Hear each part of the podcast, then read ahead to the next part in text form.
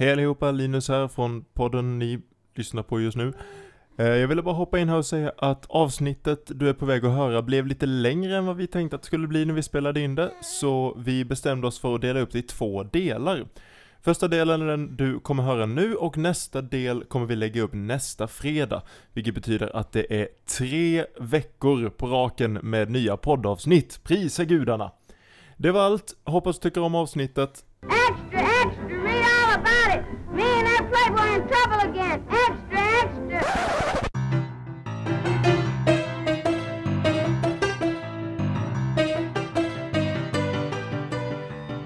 Hej allihopa och välkomna till ett nytt avsnitt av podden En rolig historia med Linus och Johan. Jag är Linus. Jag är Johan. Och det här är, det här är avsnittet. Det här, mer än något annat avsnitt, är, det, det här är avsnittet med stort A. Jag är Ah. så, mm, jag är så på detta avsnittet. Idag vill jag få ett svar på varför görs det inte fler bra svenska skräckfilmer? Mm. Mm. För grejen är, vi har pratat om skräckfilmer innan. Det Vi har har vi. gjort ett avsnitt av skräckfilmer för länge sedan. Mm. Och då kom vi in ganska mycket på det här att man återanvänder samma teman och man återanvänder samma skräckfigurer liksom i skräckfilmer. Det finns Ja. tre miljoner grudge-filmer till exempel.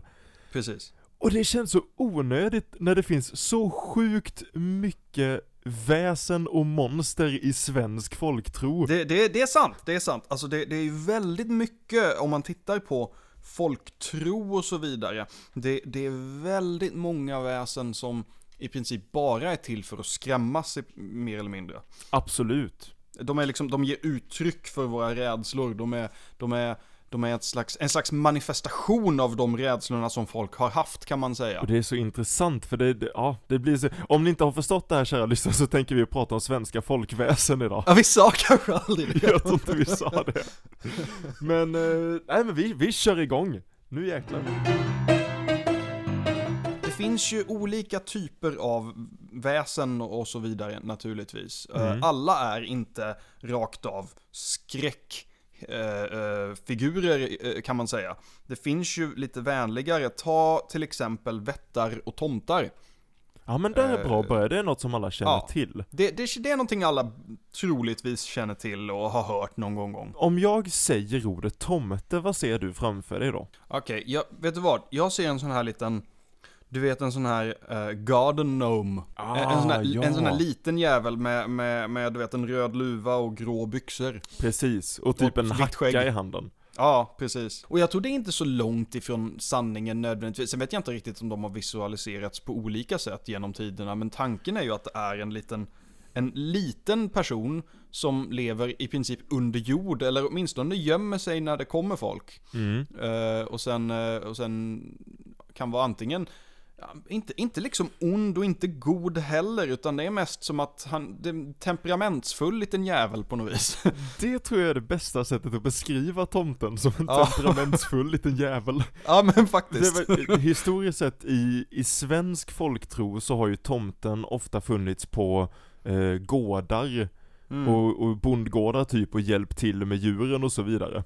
Ja. Och från den sidan sett så är ju tomten väldigt, alltså väldigt snäll ändå, väldigt hjälpsam. Det är någon figur som finns med och, och liksom ser till att korna får mat och klappar om hästen på natten Mm. och, och det tycker jag känns väldigt trevligt på något sätt. Det är en fin liten bild. Ja, jo men verkligen, verkligen. Sen så är det ju, kan de ju hitta på hyss och skit också har jag förstått det som egentligen. Att de, de, de kan, om man, om man gör dem förbannade i alla fall.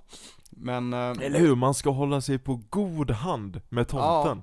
Precis. Det finns en sägen om en, en tomte som lever på en bondgård. Eh, och man ställer ju ut gröt till tomten. Mm, Det är ju Ja. någonting som vi har kvar idag, att man ställer ut gröt till, till jultomten liksom. precis, precis. Ehm, och den här tomten som levde på någon gård, jag tror det var i Skåne någonstans, enligt sägen då, ehm, Mm. tyckte om en klick smör i sin gröt. Mm. Och eh, en sommarkväll så glömmer familjen att, att lägga en klick smör i gröten till tomten. Ja, Och vet du vad tomten gör? vad gör tomten? Han dräper en av korna.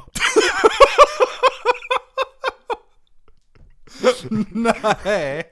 Och det är en sån, sån fantastisk liksom bild av den här tomten som liksom bryr sig om gården och får inga pengar utan han bara gör det här för att han älskar djuren och han vill bara ha sin gröt och får han inte sin gröt, nej men då dödar han då, då tänker han 'fuck djuren' så, sen så mördar han kossan.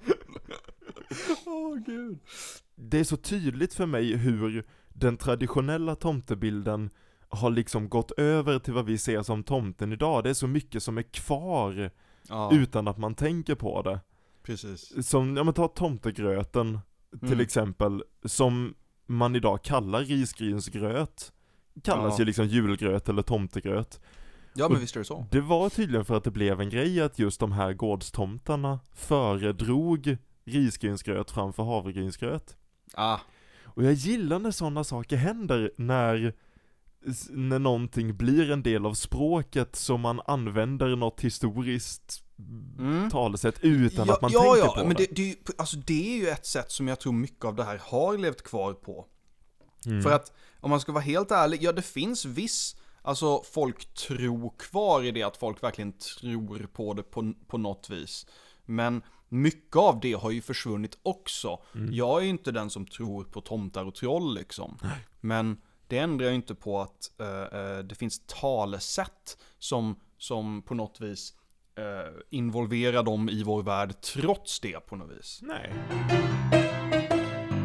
Det finns ju ett samlingsbegrepp kan man säga eh, på väldigt många olika typer av, av väsen som, som existerar i flera olika miljöer som Mm. eh, brukar kallas för rå eller rådare. Ja. Det vill säga att de, de råder över sin, vad ska man säga, sin domän. Mm. Så det finns skogsrå till exempel. Eller, ehm, eller ja, och det finns andra typer av rå, typ ha, havsrå, säger jag rätt nu, eller är det något annat? Ja, jo men jag, jag har också hittat havs, havsrå eller havsvrå. Det är, grejen är, stavningen ändrar sig ju hela tiden för att många av de här eh, väsena och, och figurerna härstammar ju från en tid i Sverige då svenskan såg väldigt annorlunda ut. Precis. Så därför har ju, alltså stavningen på de här skiljer sig ju nästan från text till text för att jag tror, det känns liksom inte riktigt som att det fanns någon specifikt sätt att stava många av de här grejerna. Nej, och, och jag tror mycket av det hänger nog på att det här är ju från början en muntlig Precis. tradition. Det, det är inte ens en tradition egentligen, det är mer av en muntlig sägen som har gått i arv från familj till familj och kanske ändrats fram och tillbaka hela tiden. Ja. Det är ju liksom, det, det, det är så små, små eh, saker som folk tror på och då, då blir det som att, ja men det, det, det, det är bara någonting man talar om muntligt men det är inte nödvändigtvis någonting man skriver ner, i alla fall inte förrän långt, långt senare när man skulle Nej. dokumentera det eller så. Nej, och då blir det, då blir stavningen lite Då lite blir stavningen blir. eh, fuck, fucked up på något vis. Och eh, det, det gör ingenting liksom. Det, så länge vi förstår vad man pratar om. Men, men problemet som vi stöter ihop med då är ju som sagt att det finns många, många namn för samma sak. Precis. Eller ja, ish samma sak kan man säga. Känner du också igen att skogsvrået liksom, det, det är um, ett, ett eh, väsen som snärjer in män och typ får män att förlora sig i skogen? Ja, alltså det där går ju igen i många av de här. Det är ju även, det är ju även älvor som har eh, den effekten också har jag för mig. Ja. Och, och en massa olika egentligen eh, olika väsen har ju det som syfte på något vis. Men ja, det, det minns jag. F- att uh, framförallt skogsrået har jag för mig. Med, uh, gjorde- hade ett hål i ryggen också har jag för mig hon hade. Ja, just det. Jag, inte fattar aldrig varför. varför. Nej, eller hur? Why, why, but why? Och det är som att, jag vet inte, om någon ska förföra mig så tänker jag hål i, i ryggen. Alltså det låter ju som att jag borde ju ta det till ett sjukhus istället känns det som. Jag skulle inte, det- min första tanke är inte att, oh gud vad snygg hon är. Det, tal, det talar ju också om eh, lite, det, det här har vi också pratat om innan och jag älskar att vi kommer tillbaka till det. Man ifrågasätter folks intelligens för 200-300 år sedan. Ja. Jag vill komma in så småningom på att prata om, om varför folktron har liksom blivit det den blir, varför de här väsena finns, Mm. för jag tror det finns massa olika anledningar. Men en av de grejerna är ju just för att lära sig en läxa. Ja, ja, gud. Och, och, och som du säger, i, ibland så kan man ifrågasätta hur smarta folk är. Jag har suttit och läst om bäckahästen, Ja. som är en stor grej ibland i Skåne, speciellt runt Ystadområdet. Mm. Lite en typ en skånsk version av eh, Näcken. Ja. som också precis. liksom ska lura, eh, lura till sig speciellt barn en jättevacker häst eh, som barn ska sätta sig på och rida och så ska de typ rida ner i vattnet och dränka dem. Mm. Och grejen är att det här är en, en moralisk saga som ska få barn att inte typ lita på främlingar. Mm. Och enligt sägen om bäckahästen så kan den förlänga sin kropp för att fler ska kunna rida på den. Ja. Vilket gör att, så vitt jag förstår så blir liksom den moraliska sägen att om du hit- hittar en häst i skogen som kan ändra form, sätt dig inte på den. Och det känns rätt självklart tycker jag. Så, Ja, fast om du kan få en egen hästlimousin, alltså är du helt säker på att du kommer tacka nej då när du, när du, när du väl står där? om jag, om jag är ute och går i skogen och den liksom bara finns där så hoppas jag att min tanke inte kommer vara Oh, nice! Men det, alltså återigen, det var, det, mm, olika prioriteringar, prioriteringar förändras ju med tiden kan man säga. Det, Ja. Det, det är lite som samma sak liksom att, ja men bli förförd av skogsrået liksom och det kanske låter konstigt och om hon har ett hål i ryggen och så vidare. Men re- resten av henne kanske så bra ut. Så, så då får man ju tänka att den tiden så kanske, kanske det var det man fick nöja sig med liksom. Jag får, know. men jag vill, igen, en bonde ut och går i skogen och ser, bara se en, en typ, en varelse, en naken kvinna, vad som helst, och vi bara antar att han bara rycker på axlarna och säger ja, fan. ja, ja. Vi kommer in lite mer nu på faktiskt det som um, vi började prata om, just det här med att de, de kan bli lite obehagliga på något vis. Ja. Eh, och, och väldigt ofta så är det helt och hållet till för att man ska skrämmas av dem. Och det är ju det är, det är bäckahästen en typisk sån, Näcken är ju den andra då, naken man som sitter... Där har vi en annan sån, så varför skulle man gå ner till en naken man som sitter och spelar fiol? Jag förstår, varför? Är Det, det måste ju vara någonting med, nej jag vet inte. Det, musiken är väl förförisk antar jag, men ändå. Jag tänker liksom att, jag vet inte, min första impuls är ju inte att jag ska, att jag ska jag vill inte, ja, jag vill inte riktigt ta del av det där. Jag vet inte. Men det känns som att, och vi är inne på det, att många av de här sägnerna kommer fram just för att skrämma folk. ja. Och det känns lite som att många av svenska folkväsen är ett sätt att liksom hålla barn i styr.